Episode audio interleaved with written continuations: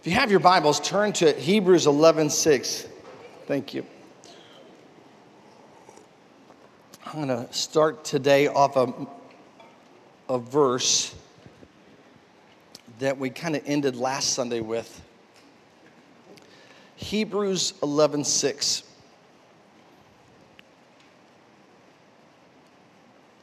Hebrews 11 6. But without faith, why don't you read that with me? We'll throw that on, throw that on the screen. There we go. You ready? One, two, three.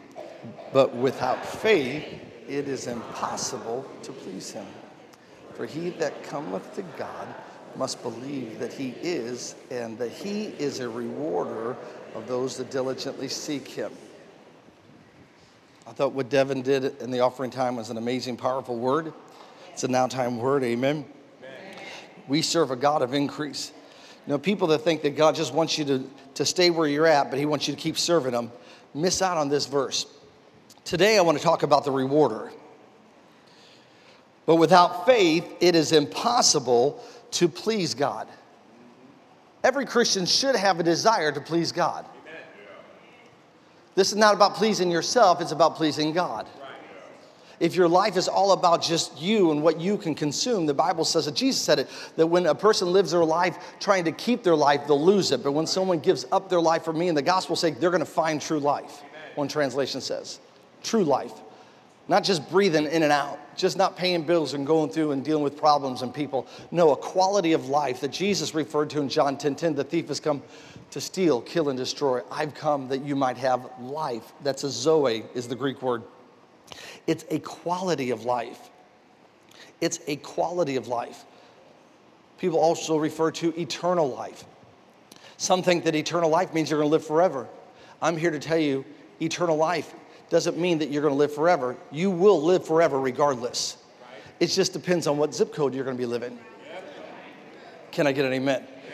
Either heaven or hell. But there's a quality to God's life that He has for us that should cause us to shine differently than those who don't have it. Right. Though they try to emulate light, they cannot be the light that comes from heaven. Right. Though they might emulate emotion and energy and success and, and money, they cannot have the substance that comes only from God. Right. Even in blessing, people can look rich, but be so in debt that they're stressing out. Or they can have a lot of money, but they're so unhappy that they don't know what to do. God says, I'll give you power to get wealth and I'll not add any sorrow to it. So the quality of life that God has not only it includes finances, but it so far exceeds finances because if it was all about money, if money only made you happy, then everybody with a lot of money would be happy. And yet they're all drugged up, drunk in divorce court, messing around, messing up. Are you with me? You can watch it on the news. But there's a quality of life where God can give you those things that you want. Seek first the kingdom of God, and all these things that the world is even wanting, God can add it to you. But when He adds it to you, He gives you a grace to handle it and a peace to enjoy it. Paul told Timothy, Tell those who are rich in this world not to trust in the uncertain riches, but in the living God who richly gives us all things to enjoy. So there's a way to have something and not stress out about the things you have. Amen.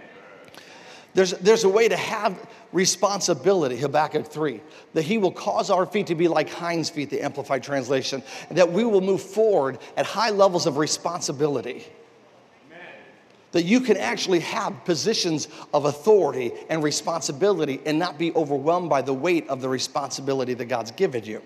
You do it the world way, and they are stressing out. And because they're stressing out, they take everything they can to try to calm themselves because they're stressing out of what they are trying to do. But when you do it God's way, He has a way of giving you grace. Say, Thank you, Father, for your grace. Thank you, Father, for your grace. Say, Thank you, Father, for your grace. You, he is a rewarder of those who diligently seek him.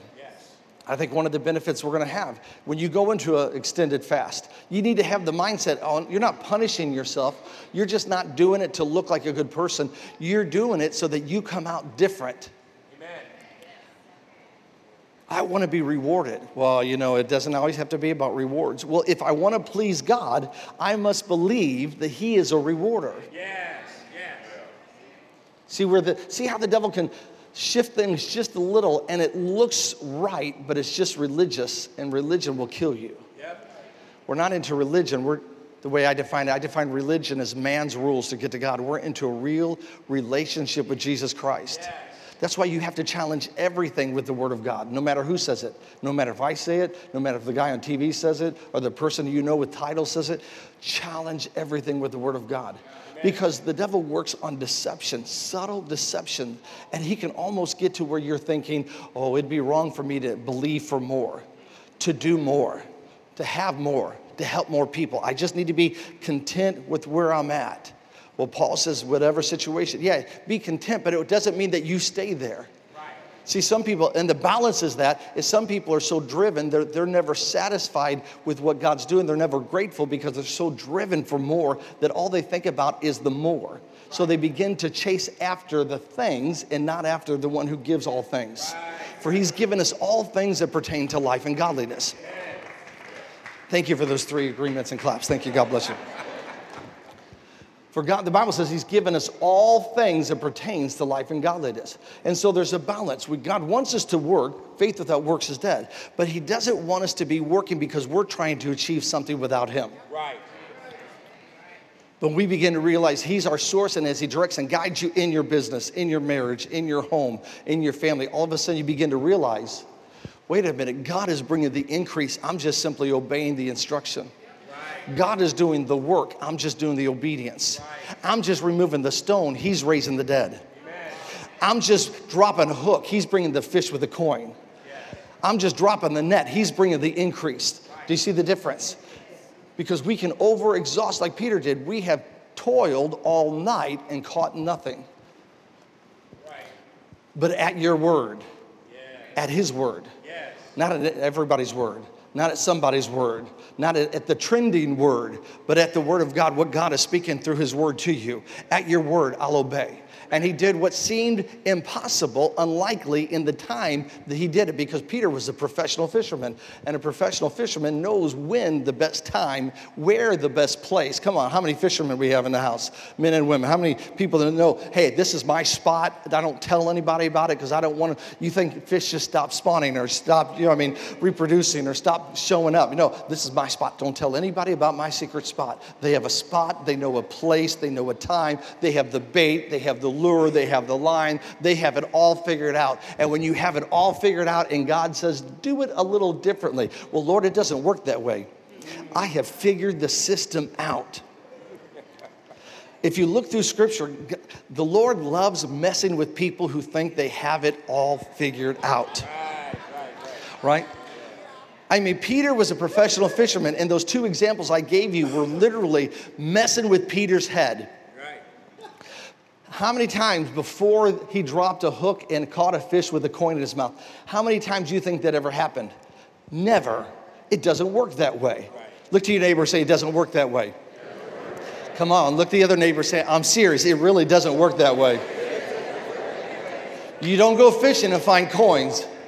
You don't drop a net in the middle of the day, in the heat of the day, and catch a, a bounty that's so big that it's going to break the, the net. Why does Jesus do it? Because he wants to know if we're willing to trust him enough. Right to do something that doesn't make sense in our natural mind because we think we're experts in our field. And he'll say, Let me take you who are experts, and I'm going to ask you to do something that will bring a great harvest, but I'm going to ask you to do it in a way that you know, you know, you know, without a shadow, without any questions, without any doubt, you know it's not supposed to work that way.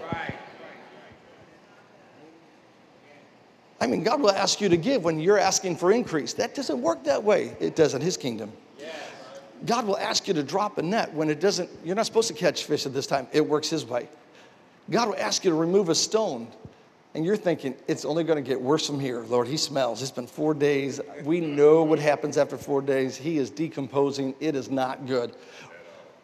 God didn't ask them to raise the dead, right. He just asked them to obey the instruction. Exactly. And when they obeyed, what did they get? They have a reward. Yeah. See, He's a rewarder of me. of. Not just because you did it, but because you obey. Right. That's the danger. We, we can strive after the reward and not the rewarder. And when you strive after the reward, you want the results, but you don't want the instruction. But it's when you obey the instruction that connects you to the reward. My God shall supply all of my needs according to his riches and glory. That's not what the scripture says. Paul said to them, My God shall supply all of your needs. Yes. My God, your need. Why? Because they had sown into his ministry. And their obedience of sowing into his ministry connected them to his revelation. So, my God, the revelation I have of God and him being El Shaddai, the provider, the shepherd, my God, out of that connects you. Now you can access what I have, have in Revelation. You can have the benefit. Do you see the difference? As long as we're praying, my God shall supply all of my needs, we're missing it. Because it didn't say, my God shall supply all of my needs. It says, my God shall supply all of your needs. But that in, there's a subtle instruction, but the subtle instructions from the word are always the key element for victory. Yes. So if I'm not seeing the victory, maybe I need to back up and say, Lord, give me the subtle instruction. I must have missed it. Because I thought I was doing it. Because I keep trying to get it. Right. I'm trying to get it, but I'm not getting it. Because he's more than a rewarder. He wants you to receive the reward that he's got for you, that he has for you. Do you see my point? He can raise Lazarus, but as long as the, the stone is in position, he, they can't see Lazarus. Right. Wait, wait, wait, let me back up here.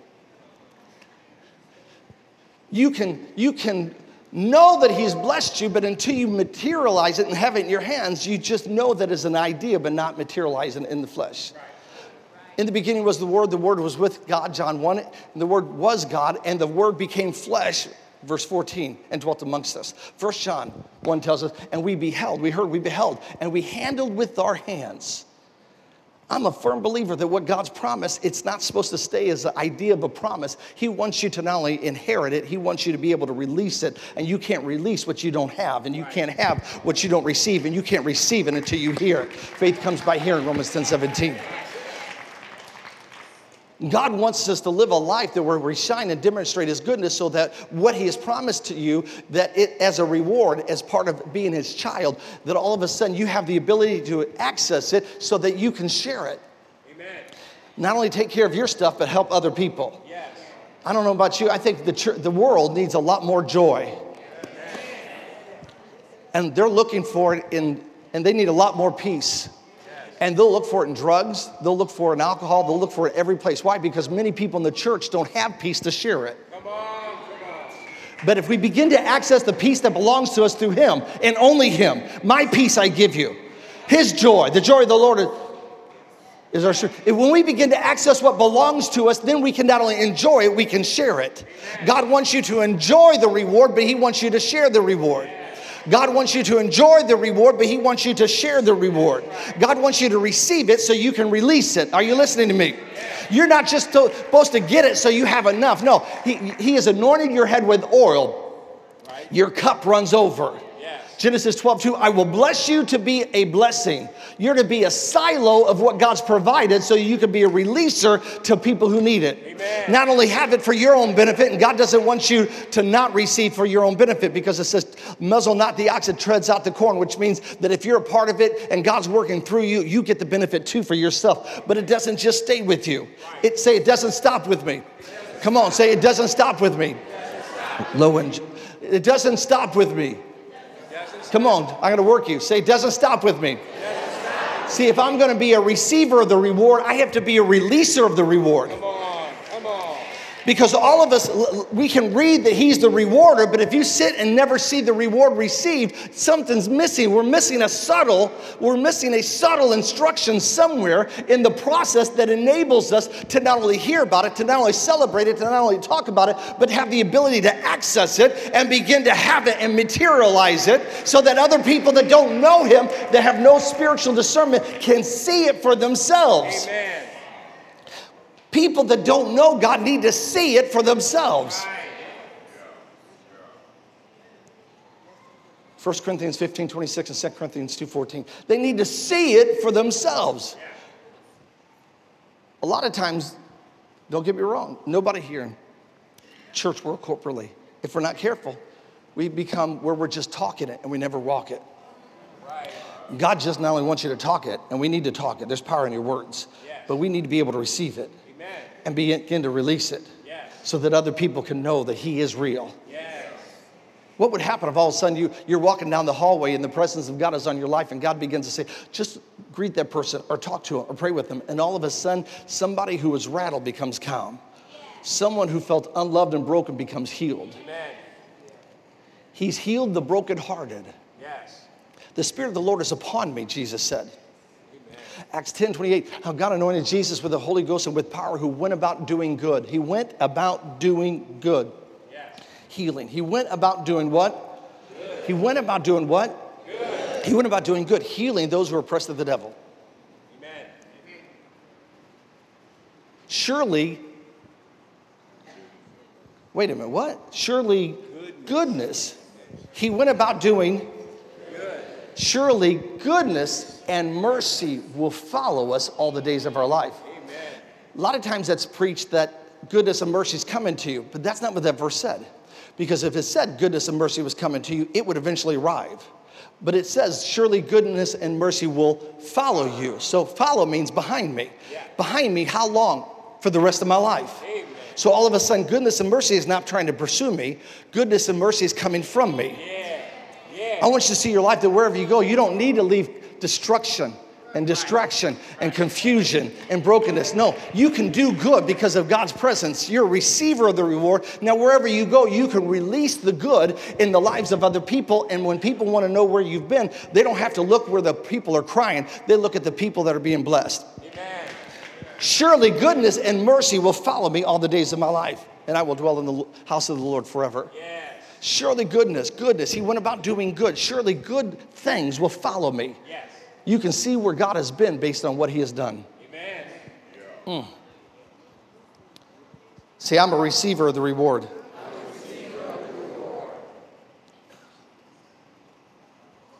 I'm a receiver of the reward. What is the subtle? What's one of the subtle instructions that we need from heaven to enable us to receive the reward that our Father has? Well, I don't need much. Wait a minute.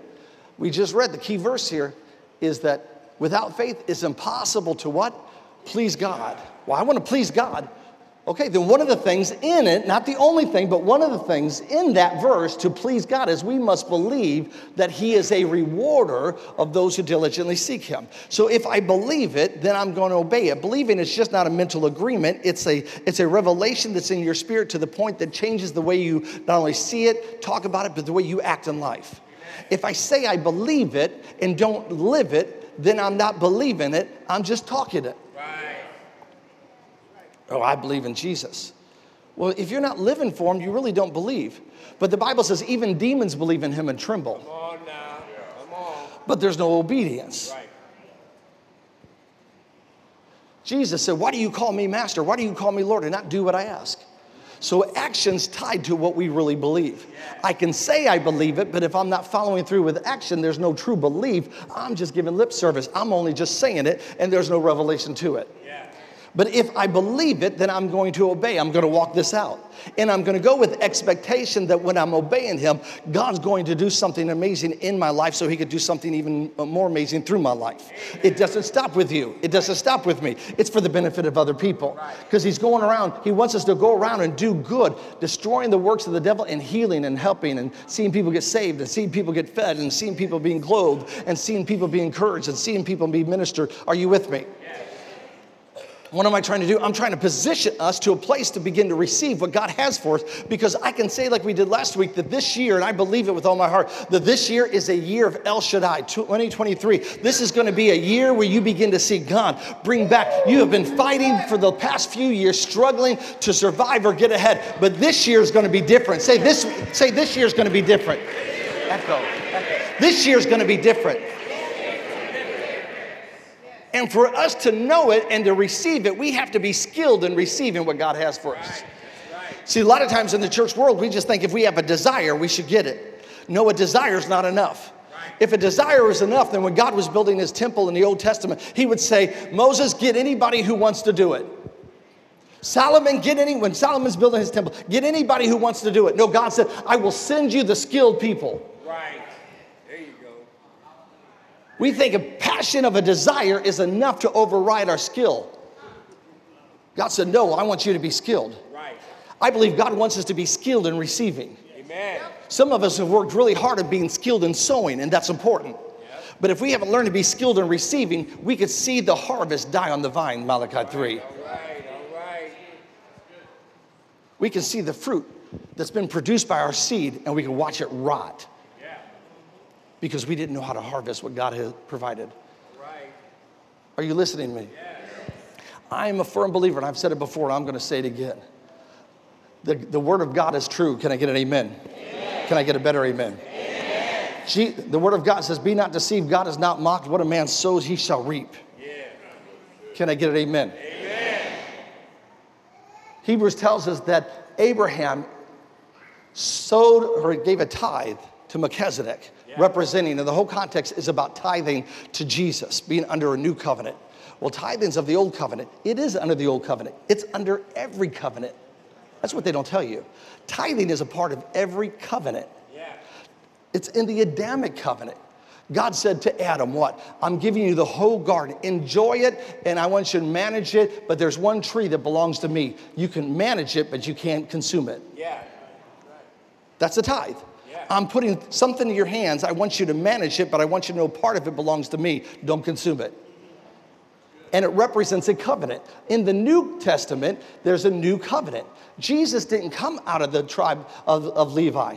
Because it was the tribe of Levi, the priest that could only receive the tithe, Hebrews 7 and 8, that could only receive the tithe for the Old Testament. And Paul goes into a great dissertation about that, that Melchizedek represents not having beginning nor end, represents Jesus the great high priest who has neither beginning nor end. And Jesus didn't come out of the tribe of the Levites, he came out of the tribe of Judah.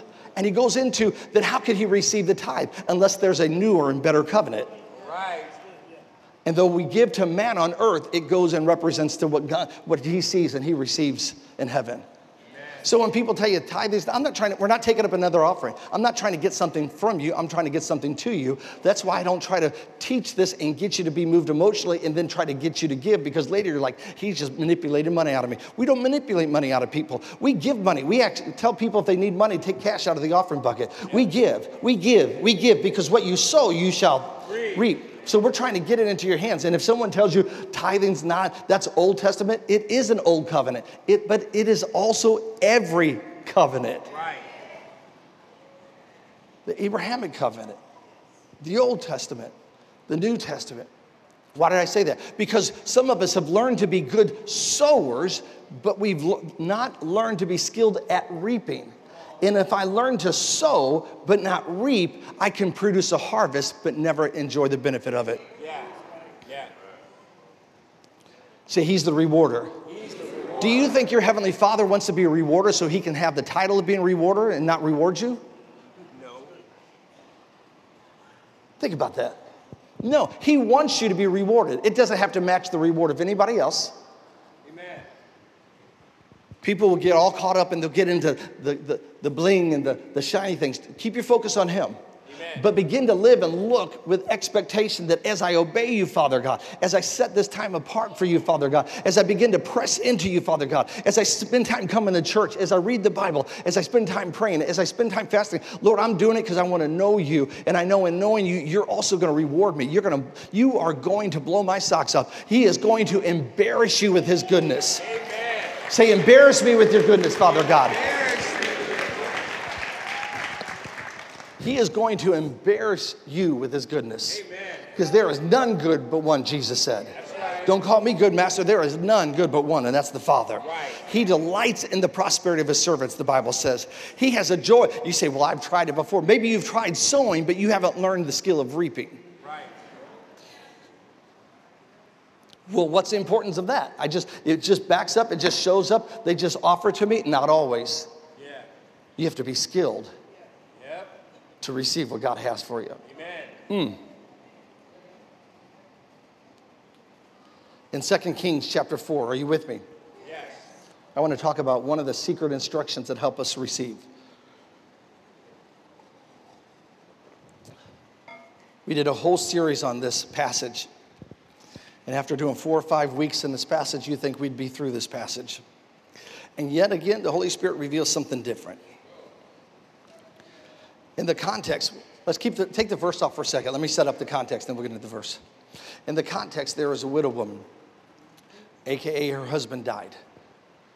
Theologians tell us what happened is he had been going into debt because there was a famine. He was going into debt feeding the prophets in the, the school of the prophets. He died, there was no way to pay back the debt. And in those days, when there was no bankruptcy court, and what happens is they would creditors would come, and if you could not pay, they could take your children to be slaves. So she finds herself, her husband was doing a good thing, and they find themselves in a bad situation. And she goes to the prophet. And that's why she'll, she'll say in there, You know my husband. The prophet of God was not ignorant of who he was, that he was a good man. He was helping them. He is dead, and now the creditors have come to take my son. We know the story that he told her to go get some, what do you have? Go get some pots and go inside the house with your sons and begin to pour. And as she poured, the oil multiplied. And as it multiplied, it filled each pot to the, to the brim. And she cried out to her, one of her sons, read this on your own time, bring me more pots. And her son said, There is no more.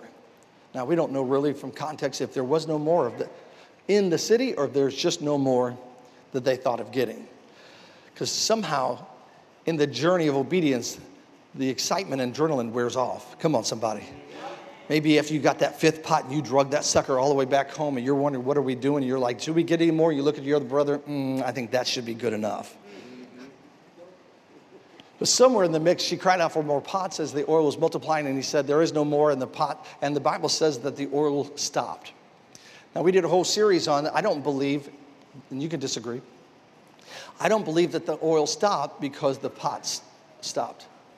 I believe the oil stopped because she stopped pouring. She stopped pouring because her perspective was if there's no more pots, why pour? And we did a whole series on there's oil in the streets. Because if she would have kept pouring, it would have poured not only into the pots to the brim, it would have went over the pots.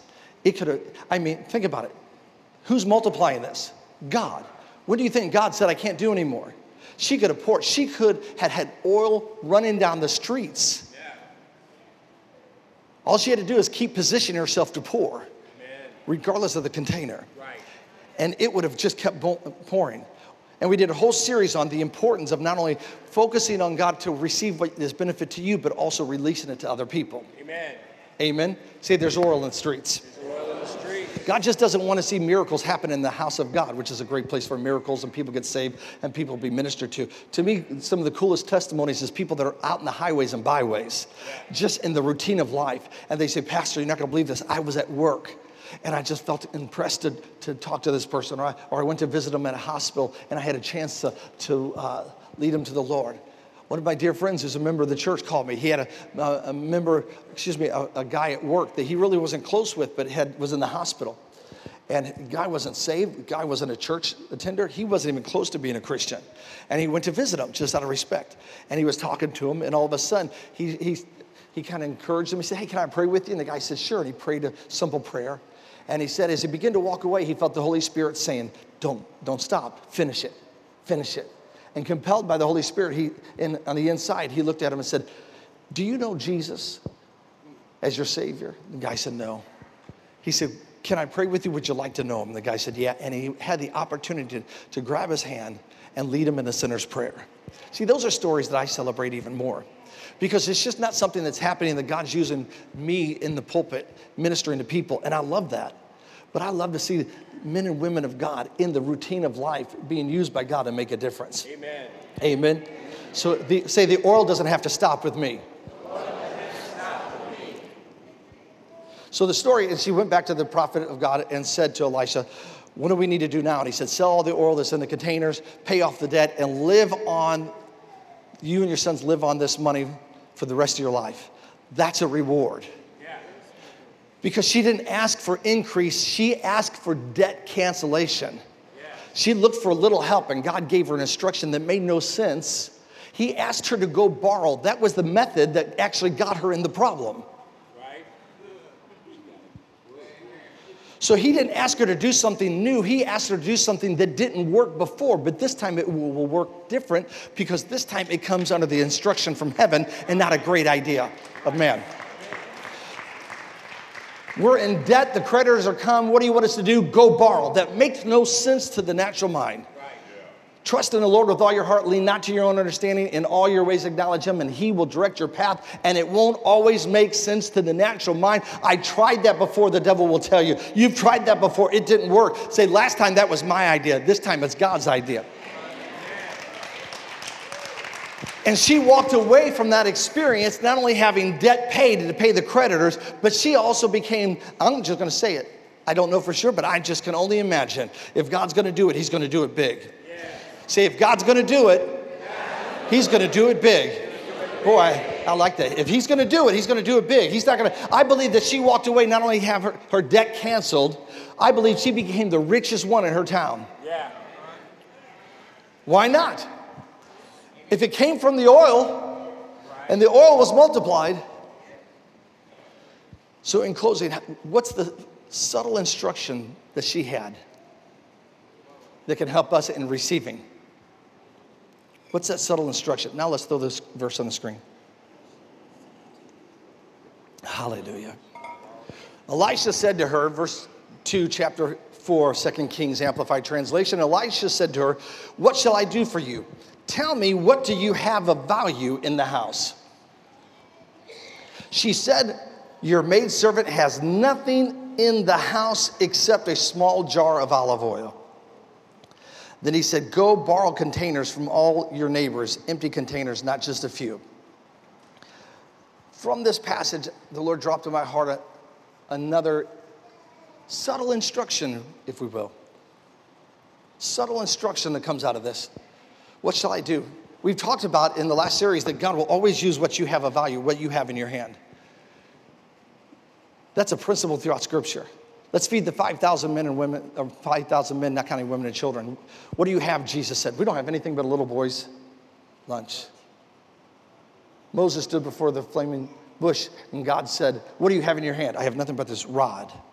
God will start with what you have. So the reason I say that is I want to say it this way she had enough to see the miracle begin. The, the, the prophet did not ask her, now here's what you need to do take your oil and go borrow some more oil from your neighbors. And if you get a gallon full of oil, then come back and talk to me. He didn't get her to change what she had. He started with what she had. And what she had was enough for the miracle to begin. Say, What I have is enough for God to do the impossible. The devil will get you to look at what you have as insignificant in every situation. The response was, We don't have enough. We don't have it. We don't have anything. Uh, all I have, I have nothing except a little bit of oil. We have nothing but a little boy's lunch. What is the problem? The tactic of the enemy is to get you to see and disqualify what you have in your hand. But you have to understand, God's not looking for something major in your hand, He's looking for something available in your hand. Lord, I make my life available to you. I make my gift available to you. I might not have much, but I make it available to you. I give my tithes or offerings, I make it available to you. It doesn't seem important to all the things that are happening in the world, but I make it available. God's not asking you to change what you have to start the miracle. He did not ask her to change what she had to start the miracle. But are you listening to me? He did ask her to change how she could contain it, the miracle. She did not have, en- though she had enough to start the miracle, she did not have enough to contain the miracle. And so before he started the miracle, he said, We need to work on something. We need to work on your ability to receive and contain what I'm bringing to you. God, I've been sowing. Why am I not reaping? Have you, are you skilled enough to begin to contain what He has for you? One of that things in beginning to contain what God has for you. Because some of us, we're like, oh, I'm just believing God's gonna give me a million dollars and I'll tithe. If you don't tithe on a hundred, you won't tithe on a million. If I had 50 employees, if you can't handle 30, uh, if you can't handle three employees, you'll not handle 50. We have to be skilled at containing and receiving. Do you see my point? So the prophet said basically, you have enough in your hand to start the miracle. But before I start the miracle, because it's not important just to have it and you see the miracle happening, we want you to be able to contain it, receive it. And so God says, I'm a rewarder, and, but I'm not a waster. All right, all right. God is a rewarder, but not a waster. Did, did not Jesus tell the disciples, now, after all these guys have eaten, I want you to go out and pick up all the fragments that nothing be wasted? Say, God's a rewarder, but not a waster. One of the areas for us to contain it, and this is just one of several, and we'll get into more later. This is one of several, but this is an important point. You know what the problem was? Everything was small in her eyes. Notice that verse. I don't have, I'm your maidservant, and I have nothing in the house except a small jar. She carried nothing but a small jar. She held nothing but a small jar. And when he said, You have a small jar, that's enough to get it started. But I need for you to be able in position to receive what I'm about to bring in your life.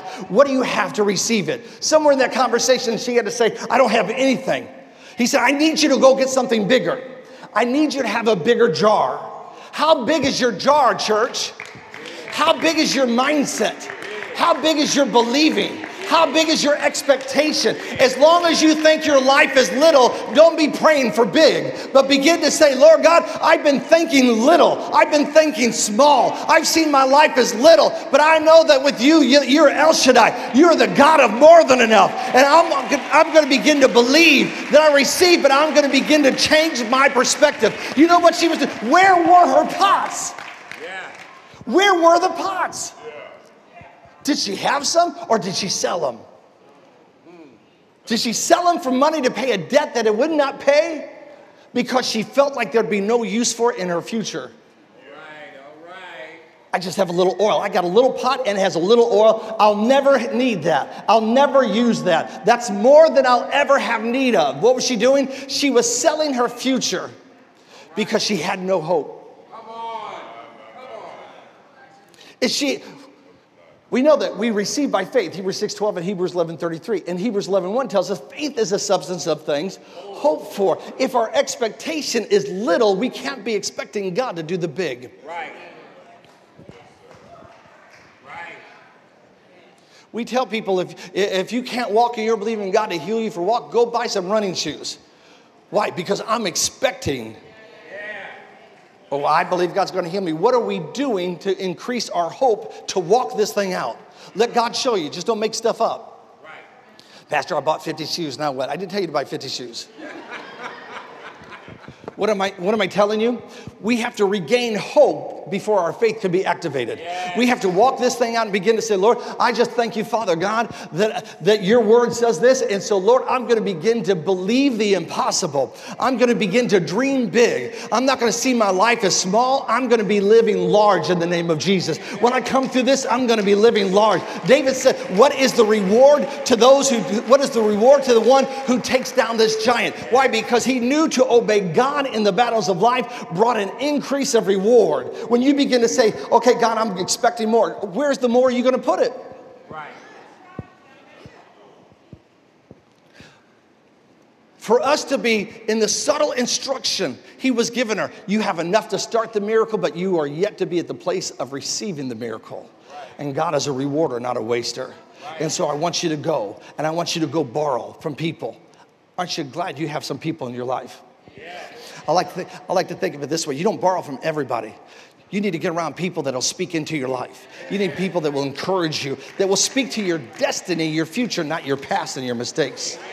One thing I love about Hope Church is we love God and we love people and we will speak what God is saying about you in your life. We can look at a broken situation and say it doesn't have to stay broken. You are the healed of the Lord. You are whole. You are the head and not the tail. What are we doing? You might look and say, I'm not the head, I'm the tail. God say, No, I see it differently. And what are we doing? We are speaking God's word into your life because faith cometh by hearing and hearing and hearing. It's a seed planted. Faith comes by hearing. We're planting the seed. We're speaking to your future. Not every church is the same church. You just don't need to go to any church. You need to find the right church. You need to find a church. And if you're visiting, we welcome you to join us as part of a family. Because if you're in a church that's telling you that God's trying to steal and kill, we're telling you the word of God says the thief has come to steal, kill, and destroy. John 10 10. But God, but Jesus has come that you might have life and life more abundantly. What am I saying? You need to be in a church that's speaking life into you. Yes. Well, you know, it, the church is like 1.3 miles farther than I'm comfortable driving. How far away is your house? 1.4 miles then you're, you're searching for convenience, not destiny. Pastor David Oyedepo out of Lagos, Nigeria, had a church of a couple thousand, and God spoke to him and said, I want you to relocate the church. He said, Where do you want us to go? And he showed him. He said, God, there's nobody who's going to come out to these jungles. Why would we go there? You're making it hard. You're going to devastate my ministry, Lord. But he obeyed. Push a button and move to the future. The reason God sent him out to the, the jungles away from everybody is because God exploded his ministry of such nature. His auditorium alone has 53,000 seats in it, and he does four services on Sunday. They say it takes an hour to drive the campus. Yes, indeed. Sometimes we're like, God, this makes no sense. It's going to make it harder on people. God says, You don't understand the place of what I have for you. Because, he, because the place to receive was too small for his feet, where his feet was standing. And God said, I'm going to move you. And from his natural perspective, written in his own books, from his natural perspective, he looked and said, This is going to devastate. There's no way. Why am I going so far away? It wasn't he's going so far away, God was bringing him to such a big place.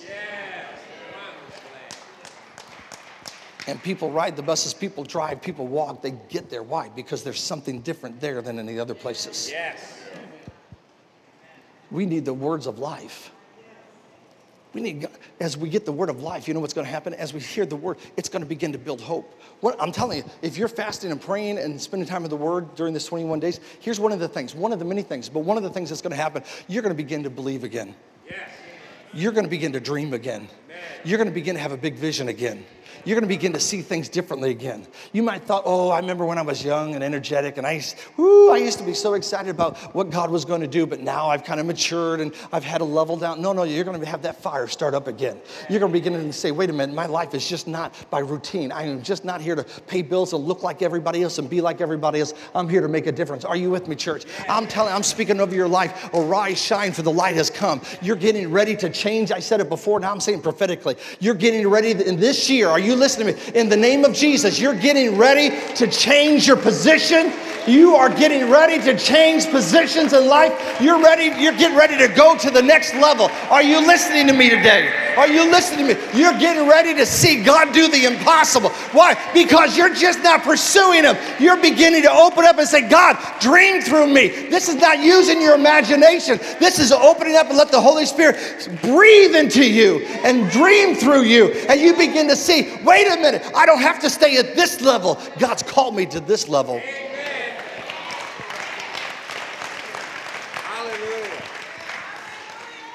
That's even happened for me. In this past, just in the first week of fasting and praying, the Lord brought back to me a, a prophecy that was given to me years ago in ministry when we just had a couple hundred people. And, and Brother Ted Shuttlesworth, who is and operates in the function of a prophet.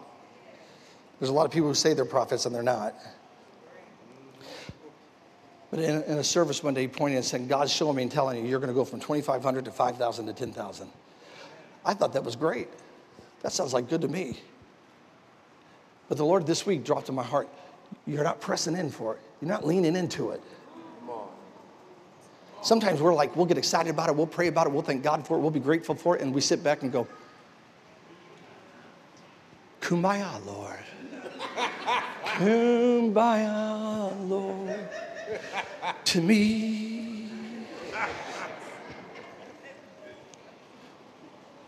Lord, place in my heart, you got to start leaning into it. Yeah. Whatever God's, whatever God's spoken to you, it's not to have a crowd. There's a lot of crowds.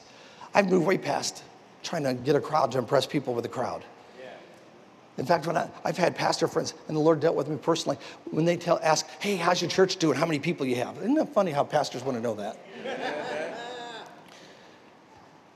And one time, a, dear man of God, one, one of my fathers in the faith, I would say, uh, in the area, and I, and I told him, and God was blessing increase, and I saw something happen.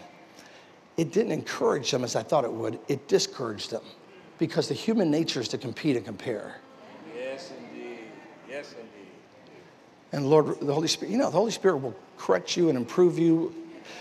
Folks, it doesn't stop if you're like, the Lord doesn't correct me about anything, maybe he, that's a bad sign and not a good sign. right, right. Because my Bible says that he corrects yes. all that are his children. Yes. And he doesn't correct you with the pain of the natural, he corrects you by the conviction of the Spirit. Amen. For God is Spirit. Yes. And it is uncomfortable If you ever had the Holy Spirit convict you about something? You almost say, smack me with something else, Lord. because I don't want, but, but that's how the Lord corrects and directs. So when you step out, He'll say, hey, if you're open to it. And so the Lord dealt with me years ago. I don't, I don't answer that question because it either competes or compares or it causes people to lie. Preachers, I'm talking about. and they'll inflate stuff, trying to impress you. We got to move past trying to impress people. If you only want to be blessed to impress people, then you're missing it out. God wants you to be blessed to impact people. If you only want to be successful so you can impress people, oh, I'm going to show those people back home that I am somebody. No, that's, that, that's not the goal. If you become successful so that you can impact people, watch what God will do. Amen. When it's all about Him.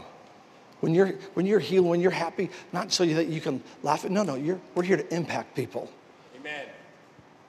And you're like, well, I don't know if I want to be part of a church that that's big. Well, not, you need to be part of a church that's that big because we need that many people to help the new people that are coming in because I'm not interested in taking people from fish of one tank into another tank. That's that kingdom building. Right. Uh, my church is growing. Yeah, you still have the church of another church. using gimmicks and games that you have to keep up just to maintain them. I'm not interested in that. I'm not gonna be, I'm not gonna be wearied and worn out trying to think of the next gimmick to get people to show up. I learned from Pastor Jesse Ramos, who's our national director over in the Philippines. We've had up to 200 Hope churches in the Philippines. I talk to him on a weekly basis. And at one, one time I was there, we were doing a huge conference. And we had thousands of people come to this crusade.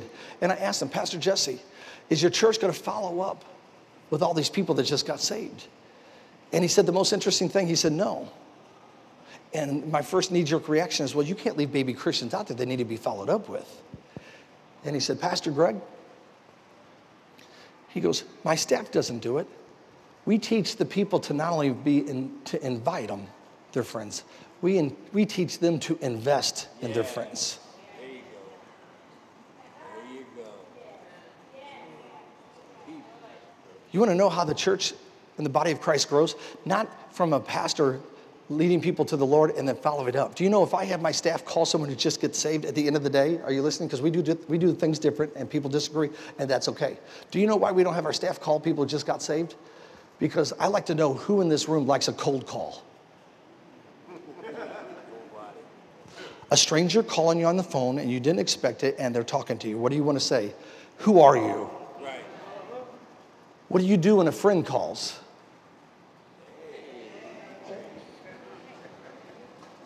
So, as a church, if we can be inviters and invite people to church, but then when you see your friend get saved, be an investor. Yeah. The journey didn't stop. Now it's your responsibility to saying, hey, let me help you. Do you need a Bible? Hey, I, uh, you want to, let's go to the lunch after church next Sunday. What are you doing? You are sowing into other people. Right. This can't be a church, and this is a wonderful church, by the way. I'm not bashing anybody else. I'm just saying this is God is doing something very special here at Hope Church. But we can't be a church that we go and and sometimes invite or just let somebody do it, or we invite somebody and then we let them alone. No, we need to invite them, and then we need to invest in them. Yeah. That we're all discipling somebody. Why? Because He wants us to be the receiver, but the releaser of the reward. Amen. And we need to think big. We need to think big in your finances, think big in your health, think big in your marriage. Begin to dream big.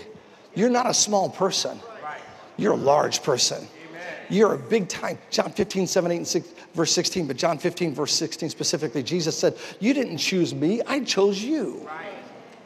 That you should go and bring forth fruit, which tells me before you were born, He had ordained things for you to do. Amen.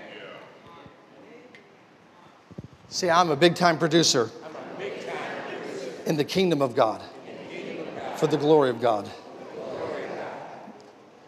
God is a rewarder. He is.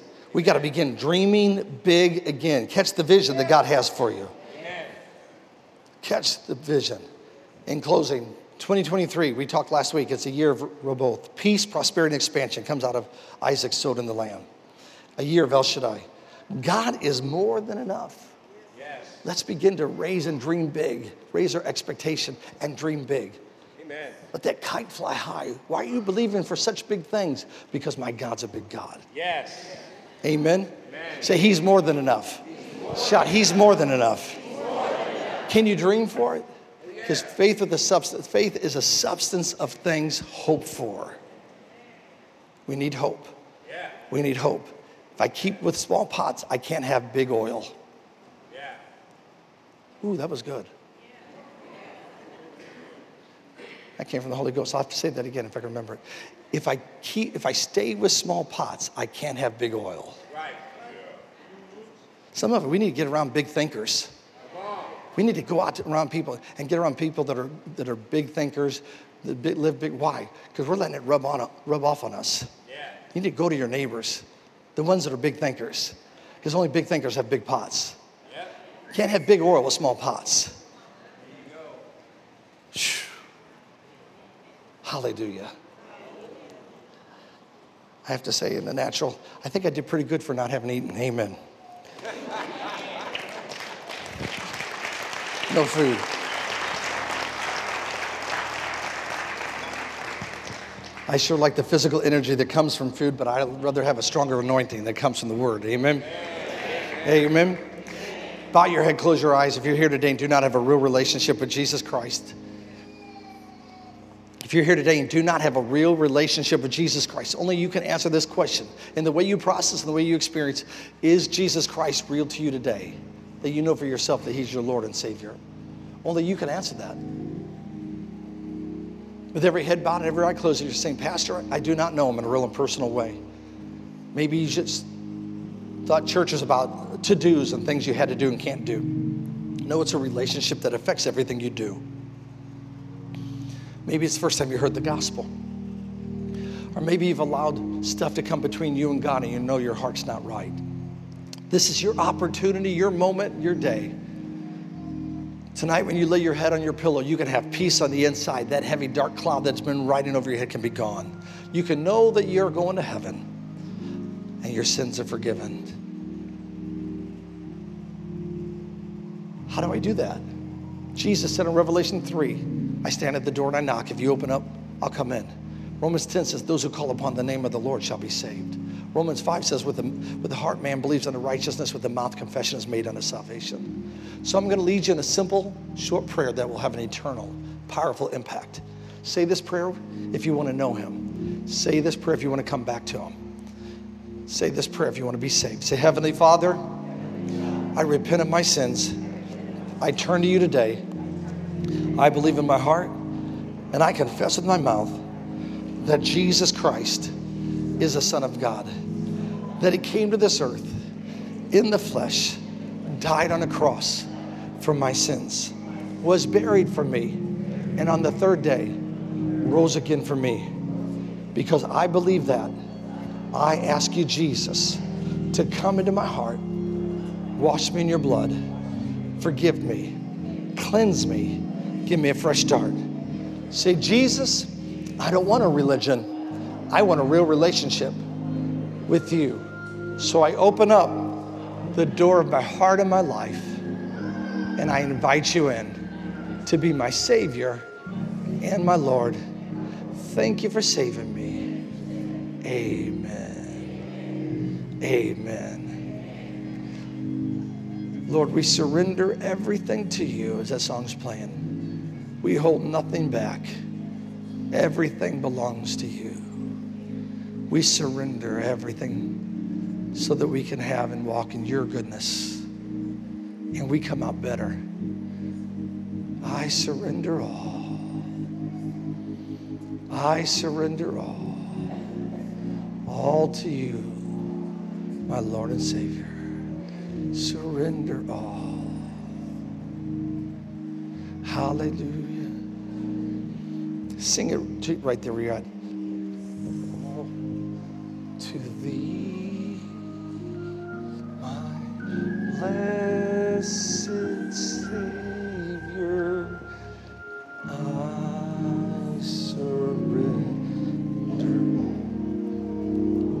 more time, let's sing it to the Lord. I believe God's doing no work in somebody's life right now.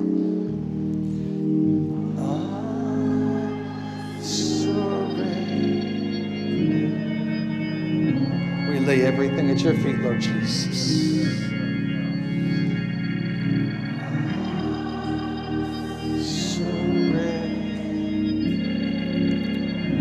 You sound beautiful. Sing to the Lord.